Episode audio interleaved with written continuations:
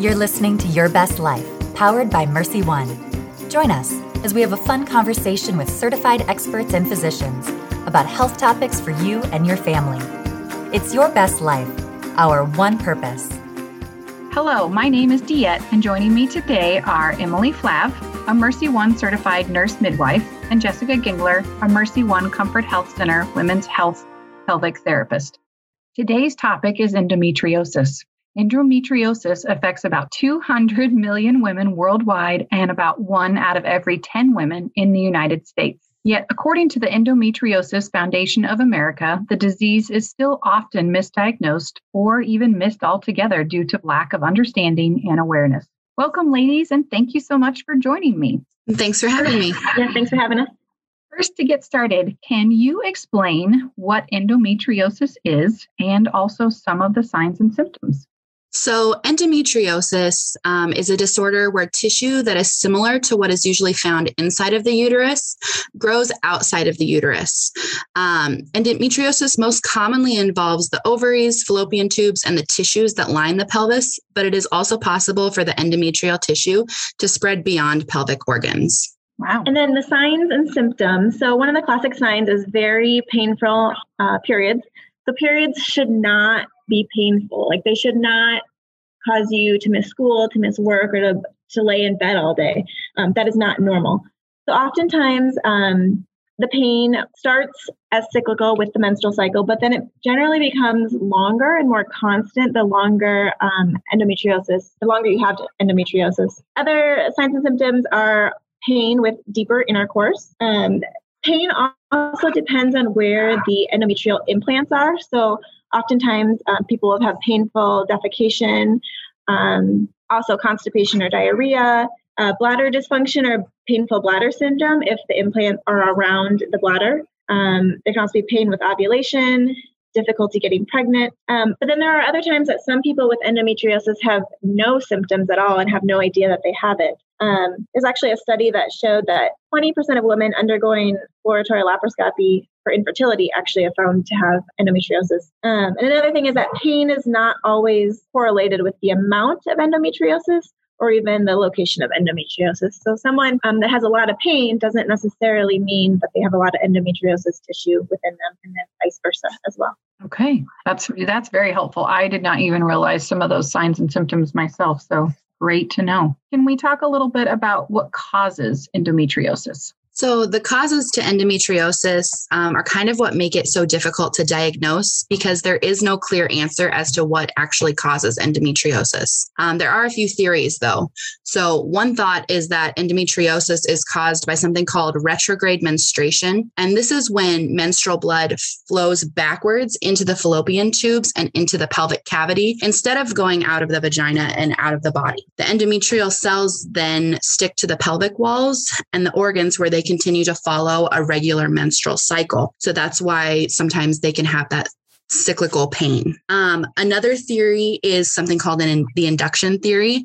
And what it says is that hormones or other factors can change abdominal cells or those peritoneal cells into endometrial like cells. Um, a third theory that they believe can cause endometriosis looks at endometrial cell transport by blood vessels or tissue fluids, um, which would be caused by an immune system disorder, um, or the attachment of endometrial cells to like a surgical incision after surgical procedures such as a hysterectomy or a C section delivery. Okay, that's helpful to know too. I have just kind of a, um, a follow up question. Um, very often, do you see that endometriosis is hereditary at all? So, if if my mother had it, am I at greater risk for it, or does that uh, account into that at all? Yeah, um, there's actually studies that show that there's a six-fold increased incidence in women that have an affected first-degree relative. So, um, a mother, daughter, sister, um, you are at higher risk of developing it. Okay. Okay. Good to know. And how is endometriosis diagnosed? Endometriosis is diagnosed by first going to your provider, um, whoever your provider might be, your gynecologist, your primary care provider, or even your midwife. And they will ask you to describe your symptoms. Um, in particular the location of the pain and when it happens. This is actually pretty important when diagnosing endometriosis.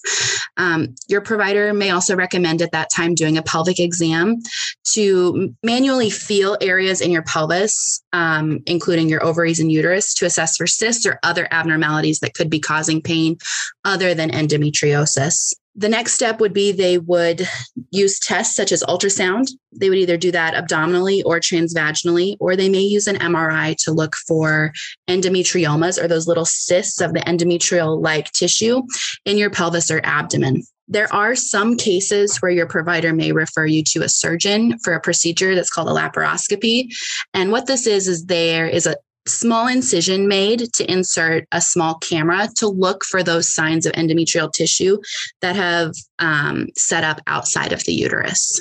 And you mentioned this just very briefly before, but can you talk to us a little bit more about how endometriosis can actually affect fertility?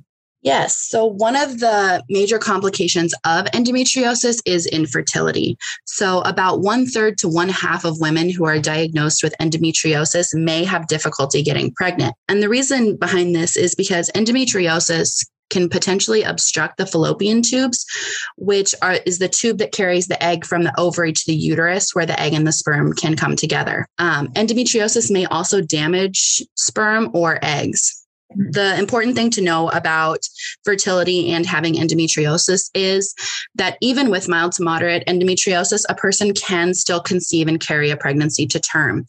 It is possible um, that a OBGYN provider, such as your doctor, gynecologist, or your midwife, may refer you um, to a fertility specialist to assist with conception if needed.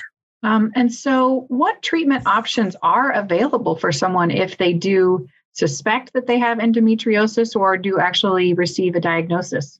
So, looking on the medical side of things, um, your provider may recommend things such as pain relief medications, um, such as Advil, Motrin, or Aleve. These are what we call non-steroidal anti-inflammatory medications, and the theory behind using those would be to decrease any inflammation that these endometrial-like cells are causing to help reduce pain. Another option would be hormone therapy.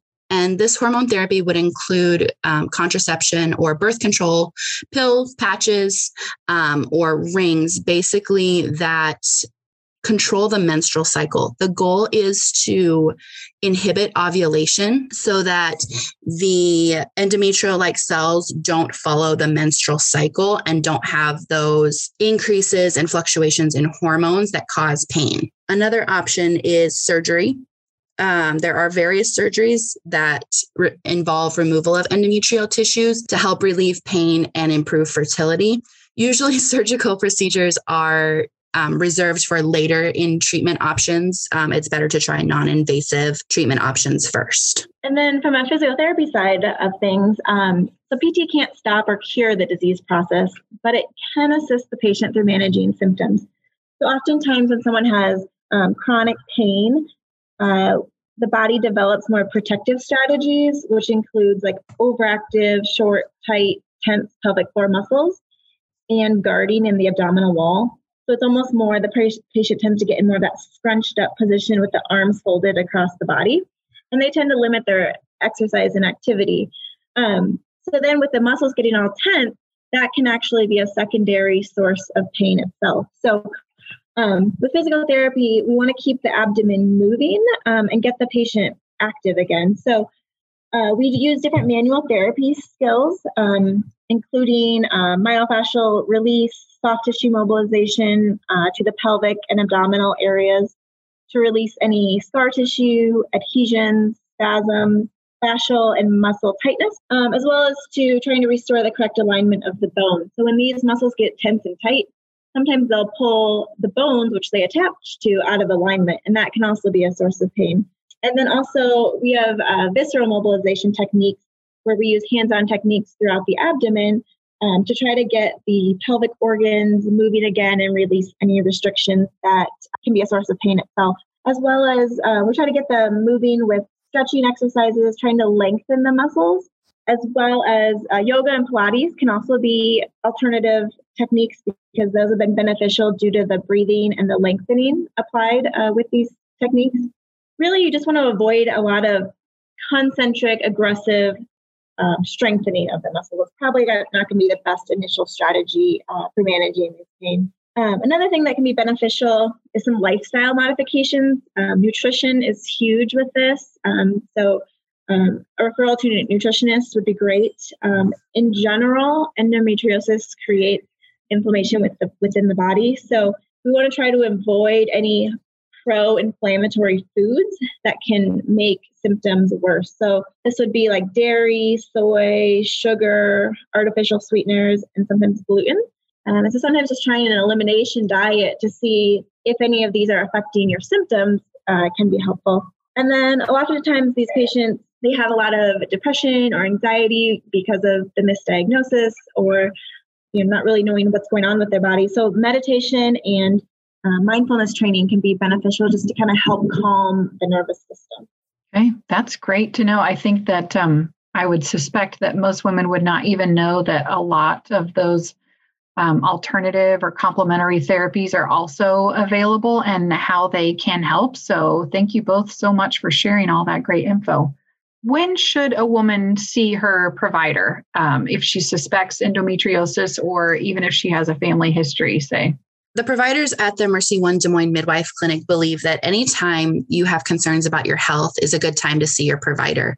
Um, if you have a family history, say your mom or your sister was diagnosed with endometriosis and you have concerns, it's a good idea to just come in and talk your concerns over with your provider and they can talk to you about any symptoms you may be having um, and really just kind of open that door for good communication between you and your provider. Yeah, and at the Mercy Comfort Health Center for Women uh, with Physical Therapy, uh, kind of same thing. If you have a family history history of endometriosis, painful periods, or any GI complaints, kind of all three of those, and have a high suspicion, um, we can certainly help. Um, even if it's not endometriosis, even just pelvic pain in general, oftentimes physical therapy, if it's related to the musculoskeletal components, um, can be helpful with that and I would add on one thing that's really important when you're choosing a provider is that you feel comfortable discussing any personal aspects of your health with them and that you feel comfortable working with them and creating a treatment plan that works best for you.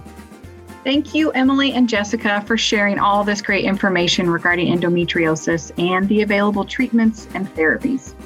If you are currently suffering from endometriosis or think you might be, don't delay. Call your provider today to schedule an appointment. If you don't already have a primary care provider or midwife, you can also visit mercyone.org slash find a doctor to locate a provider in your area.